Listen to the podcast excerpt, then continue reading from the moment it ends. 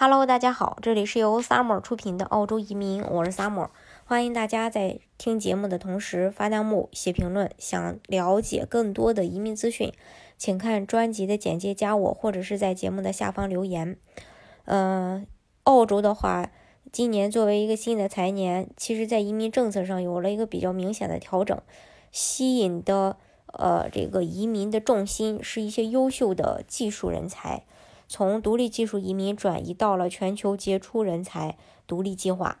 又简称 G T I。 澳洲 G T I 项目是隶属于杰出人才八五八签证下的一个快速通道，符合要求的申请人不仅能得到申请的快速优先审理，还能一步到位拿到永居。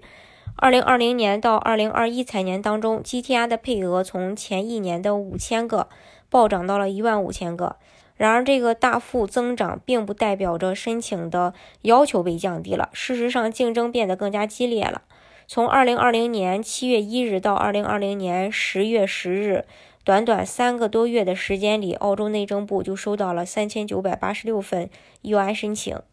澳洲 G T I 项目配额的大幅度增加，确实也对其他技术移民的签证呃，造成了影响，包括独立技术移民一八九。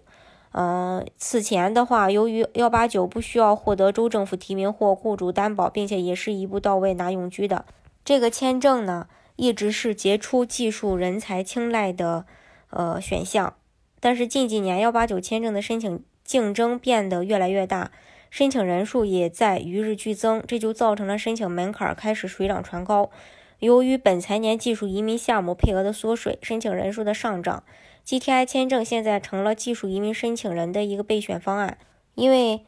呃 G T I 项目比一八九独立技术移民的要求似乎简单多简单很多，毕竟不需要申请人持有有效的职业评估或者是满足最低分数的打分门槛。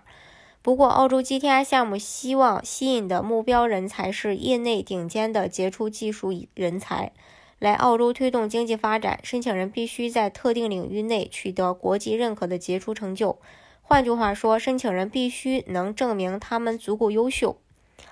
嗯，所以，呃 ，G T I 项目比一八九的签证的优势就在于不需要职业评估，不需要打分，不需要州或领地政府的提名或者是雇主担保。对年龄要求放宽到五十五周岁，如果可以证明自己特别优秀并能对澳洲经济做出突出贡献，还可以申请年龄要求的豁免。指定领域的荣誉呃学士毕业生、呃硕士毕业生或博士毕业生都有资格申请 G T I 项目。与独立技术移民不同， G T I 虽有推荐领域，但没有具体职业列表限制，所以呢，优势也相对的来说比较明显。大家如果想具体的去了解的话，也欢迎大家看专辑的简介，加我，或者是在节目的下方给我留言。